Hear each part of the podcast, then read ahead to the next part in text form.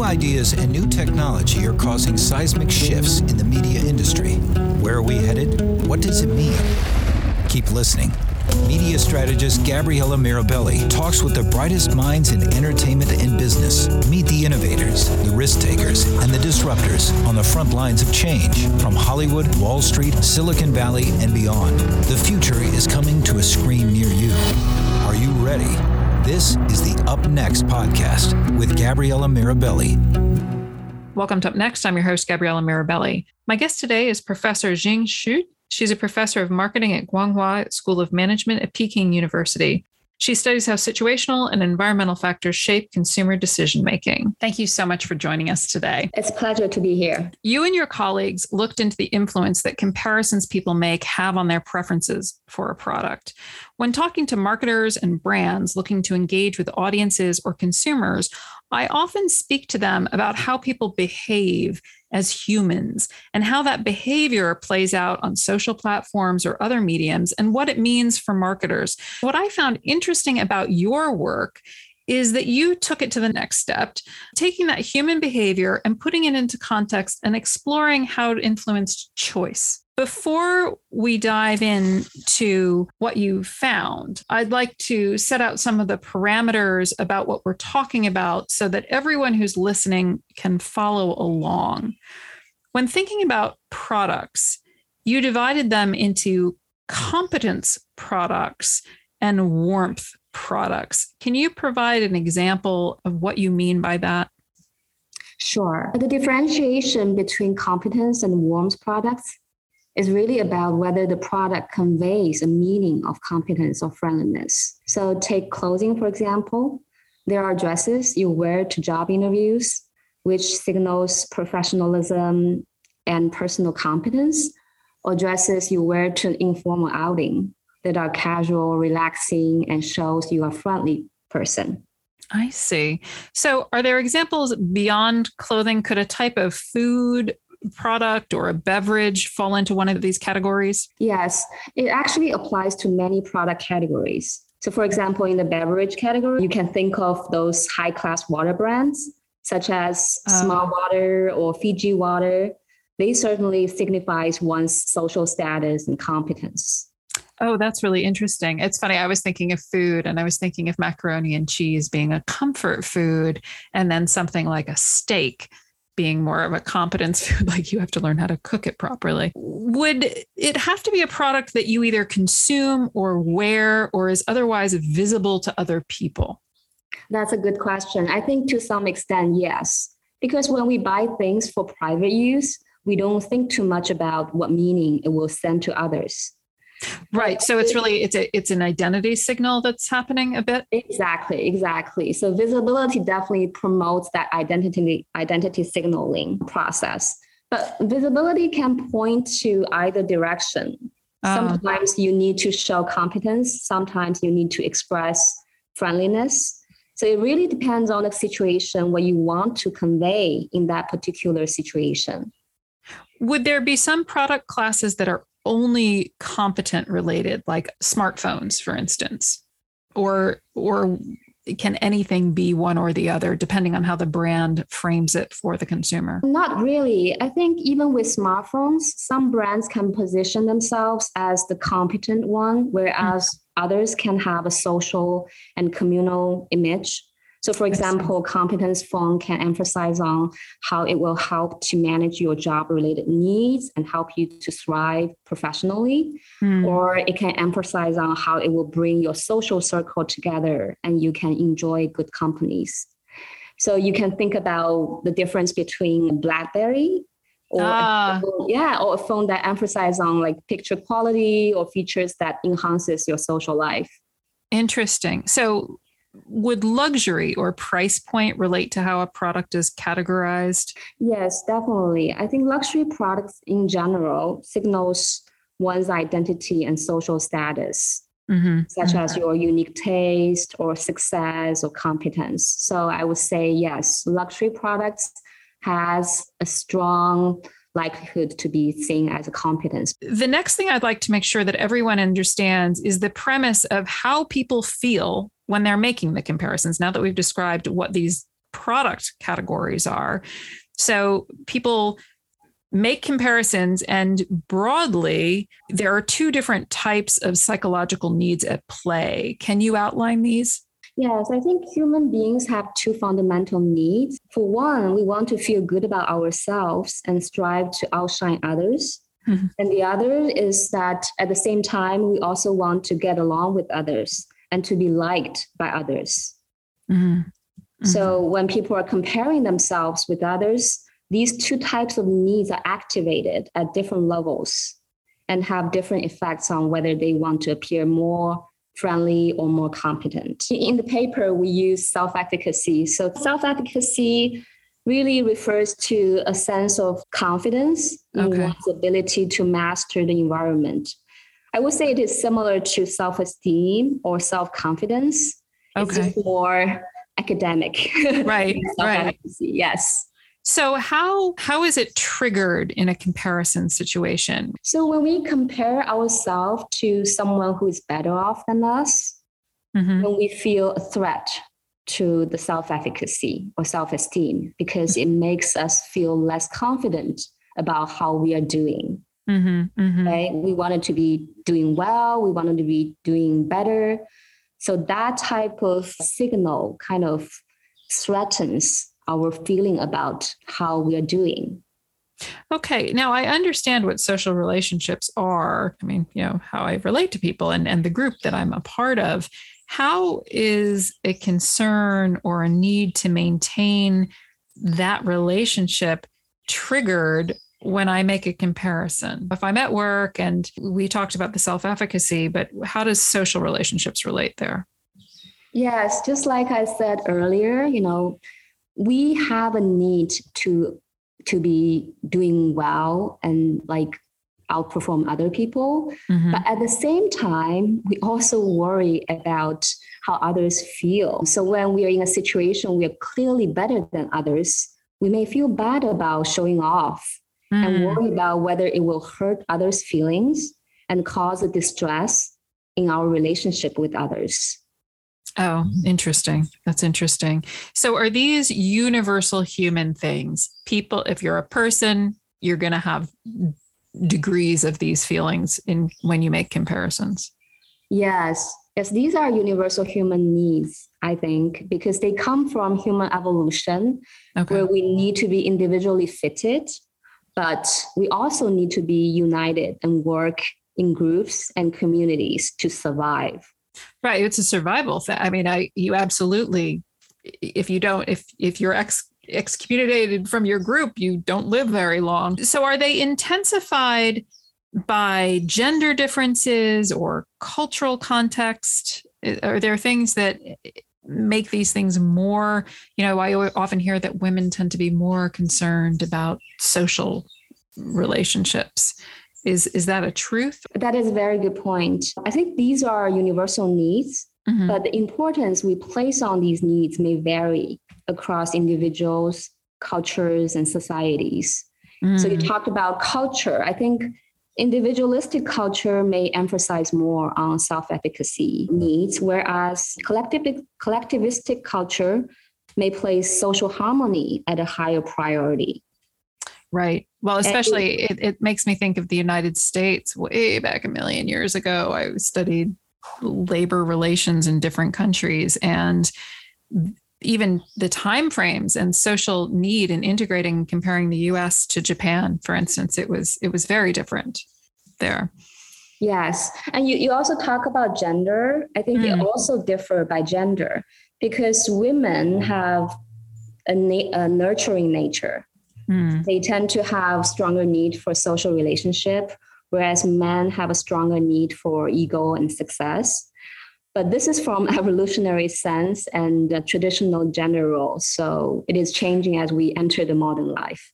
Right. I was one. That's what I was wondering. Certainly, with regard to gender, if that was something you know, you have this virtuous cycle between the culture that shapes the gender roles and then as that culture shifts are these gender roles shifting so i guess the intensity of these universal human points of view may the intensity may wane and wax but the fact of them is durable. Is that fair?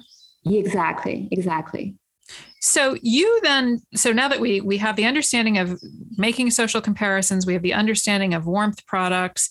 So you then develop several hypotheses around how these things would relate to consumer choice. Can you outline those hypotheses? Sure. Our first hypothesis was that upward social comparisons, that is, when you compare with others who are better than you, it will lead to greater preference for competence oriented products. And when you compare to someone who is worse than you, mm-hmm. that is so called downward comparison, it will lead to greater preference for warmth oriented products. Okay. And and why did you why did you come up with that hypothesis? Yeah, so that's my second, that's our second hypothesis, trying to explain why this is the case. So, so called mechanism underlying the so called phenomenon or effect. Mm. So, we, we believe this is because the upward comparison elicit feelings of self threat and increase the need for self efficacy, whereas the downward comparison will stimulate feelings of social distress and enhance the need for social relationships. Okay, so what can you take me through an example? Yeah, sure. So, if, say, for example, a person or a woman who has refi- received a good performance review at work and then purchasing an outfit to wear in an informal outing with the formal i mean with their employ with, with their employees or with their colleagues. Mm-hmm. if she was presented with two equally priced outfits she's more likely to purchase the outfit that is more comfortable and also sends a social kind of image. I see. Okay. So is it you know, in the example you walk through, she has the comparison with work colleagues, and then she's purchasing for a work function. So is it situationally linked? That is, does it matter that the purchase is related to a place where she will be signaling to the people with whom she was making a, a comparison? Yes, definitely matters whether she will be with the people whom she was comparing herself to. If it's someone who is not relevant to the comparison, then the need will not be activated. So she will not feel the need to to show her competence or show her caring. So so it sounds like context is another factor here and and you had some hypotheses around the how context intersected with these comparisons and choices right Exactly. So that's our the third and the fourth hypothesis. So we look into the factors that will make this phenomenon or this effect change, right? So it really matters whether she's actually comparing to someone who is within her social group when she is comparing to someone who is within her group, this effect will remain. But when she's comparing to someone who is not really within her group, this effect will be weakened. So, just I want to make sure I'm imagining and, and following this. Let's take that work example. It's useful. So she is she's at work, she's comparing herself to her colleagues at work. Now, is it that by definition because they're her coworkers they're in group? Is it by definition this is externally defined you are colleagues and so this for this purpose of this comparison that's an in group versus somebody who has a similar job at another company? And let's say the the place where she's going in this new outfit maybe it's a conference. So there'll be other people who are similar grouped but they're not her in group. Is that a way to sort of think about it? Exactly, exactly. So only when she compares to her, you know, group, like, you know, her colleagues, that would give her a need to express Otherwise, if she's comparing to someone who's out of her group in another company, she doesn't really need to show anything because she's not going to be seen with other people and she has little relevance, little relationship with the people who are not in her social group. Right. And and you also I, I suppose you know, comparing yourself to people at work is uh, instantaneously a competence environment, right? Because it's the business of your work. Are the results different if, let's say, instead of being at work, I'm comparing myself to the other moms at the bus stop and who, you know, so it's a social situation. Is is it different if it's social versus work related? That's a very good question. I think really depends on even within a social situation, depends on how you are comparing. Say, for example, you're comparing with another mom, which is, you know, your kids go to the same school. So you guys are pretty much belong to a social group, right? Mm-hmm. But in that situation, maybe, you know, you wanted to show that you are better than the other moms. Uh, yeah, and then you may want to wear a mm, you know pretty pricey bag or something to show that you are actually better in the group, right? Mm. But if it's someone who you care about and clearly showing off is going to hurt other people's feeling and you don't want to do that and you might want to go low key and doing something more socially acceptable mm-hmm. Mm-hmm. and what about intelligence like if it's a if i'm comparing myself so i guess that's the work the work is the intelligence kind of piece right the difference? Like i guess is the impact how can i phrase this? If i am at work and so the subject of my comparison is intelligence am i more likely to and i fail like i don't do well in that comparison is my desire to prove intelligence more important? My competence is competence is it going to be intensified is a competence reaction and competence purchase going to be intensified if the comparison was intelligence related versus socially related? Definitely. I think competence is more related, intelligence is more related to competence. Right. Right. So if you're comparing intelligence, it's more likely to sort of trigger the need or trigger the feeling that you are not doing well or you are doing better. Mm-hmm. If it's something not related to intelligence, so in our paper we we delve into another dimension, which is social skills. So the ability to make friends, your interpersonal social skills.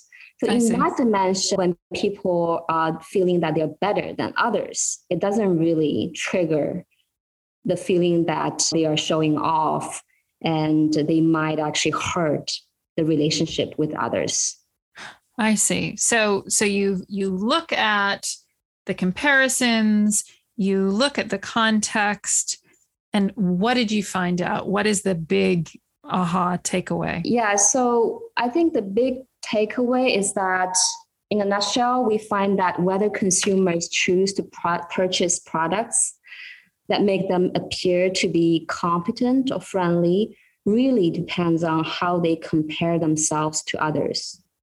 When they compare to someone who is better off than them, and it poses a threat to their self efficacy, mm. uh, therefore, they have a higher need to purchase or choose products that will help them to boost their sense of competence. On the other hand, if they are doing better than others and they're comparing to the who are you know to people who are worse worse than them, mm-hmm. they may feel there's a threat to the relationship with others. So they will have a stronger need for products that will help them to reestablish the social relationship, make them seem more warm and friendly. So interesting. Is recency a factor? In the example where we talk about the woman buying the outfit subsequent to her job performance review. Now, is it something that would be generalized like she's generally reviewed well so she consistently approaches dressing in the workplace in a friendly manner or is it really time bound you know that she's going to if she's going to make this purchase pretty close in time to this review how how much is recency a factor in this that's a very interesting question. You're, you're pointing into a very psychological question. So you are really asking about how long term or short term this effect's going to be, right? Mm-hmm, mm-hmm. Uh, I think the key is about whether there is this activation of the needs. Ah, so, yeah. So if she's constantly reminded that she's outperforming others, then yes, this effect will be a long term, will probably hold regularly. But if, the, if this under this activation is just one time or you know very situation specific, then this will go away. So interesting. So now, of course, I'm thinking if it's possible for a brand to operationalize this. For example, if a manufacturer is selling suits, should the advertising lean into an underlying desire to be seen as competent. You know, when you want to win that job or get that promotion, rather than implying that they've already succeeded in it. You know, like it, if you think about the language that could trigger that yeah. recency, is that is that something that eh, would be relevant? Yes, definitely. I think a suit brand should emphasize fierce competition in the workplace or someone who is seeking a job how how the, the competition, you know, how fierce oh. the competition is. So by purchasing that suit, one can benefit from the competent image boosted by the product. If I'm trying to operationalize this in our suit example, it sounds like it should really trigger anxiety, really, right? Anxiety in the potential purchaser that they might not measure up. And so they really, and then that would trigger their desire for competency, right? That we don't have to spell it all out. We just want to trigger their job anxiety in a kind of a horrible way, right? Yes, this is, yeah, this is actually a pity of being a consumer researcher. A lot of times, buying, purchasing, it is actually triggered by the anxiety that we have. It is about where what the difference between where we are now and we want where we want to be. Mm. So anxiety is the key, and I hate to say that. a lot of brands, a lot of marketing, a lot of advertising is actually playing this to win consumers' choice, consumers' wallets. It sounds like if you are a seller of comfortable yoga clothes, the anxiety you're going to be playing on is fitting in with your friends, right? I mean, eh, because that's a more comfortable outfit. Was that a is that the anxiety that we'd be tapping into, or one of them? Yes, definitely. I mean, if you are actually doing yoga with your friends, I think, oh, I see. Yeah, oh, and okay. you definitely want it to be sh- seen as friendly, right? You don't want to show off in those kinds. Because it could also be competence, I suppose. Like, good lord, she's really fit, and you could make people, oh, that's interesting. It's who you're. So again, going back to an early question we had about the importance of consuming the product, wearing the product around the people with whom you're doing the comparison, right? Yes, exactly. It's really about the situation and how you feel about that situation and what type of needs were activated by that particular situation. Was one, I can't, you'll have to forgive me because I can't remember explicitly from the paper, was one more powerful than the other? In terms of yes that's a very good question i wanted to tap into this because i think uh, we, we haven't really touched upon this i to my knowledge or my understanding i think to be competent the need for self-esteem is more primary than to be sociable, to be liked, to be accepted. Mm. So one interesting finding that support this is that we find that you know, when people are comparing with people who are either inside of their social group or outside of their social group. When you when you are comparing someone who is within your social group, the need to to show warmth will be activated when you're doing better than others. But when you're comparing with someone who is outside of your group, the need to show warmth when you are better is actually no longer there. Oh, so, that's yeah, it's no longer there. However, the need to to to to be competent, to feel competent is there no matter who you are comparing to. So even if you're comparing to someone who is irrelevant to you, who is outside of a social group, but you're worse than others, you're worse than them, and you still feel the need to show competence. Oh, that's really interesting. Yeah. So the need to show competence is regardless of who you compare to, but the need to show warmth depends on who you compare to. It only actually oh. only ah. matters when you compare it to someone you care. Oh, that's so interesting thank you so much for walking through your paper with us. I really appreciate it. I think the research is fantastic and super interesting. Thank you so much for having me. We've reached the end of another episode. Up next, I'd like to close by thanking my production team. Up next, my friend Rob Knowlton, the voice artist who recorded our open, and of course, all of you, the members of our audience. Thank you. I'll be talking to you again next time right here on Up Next.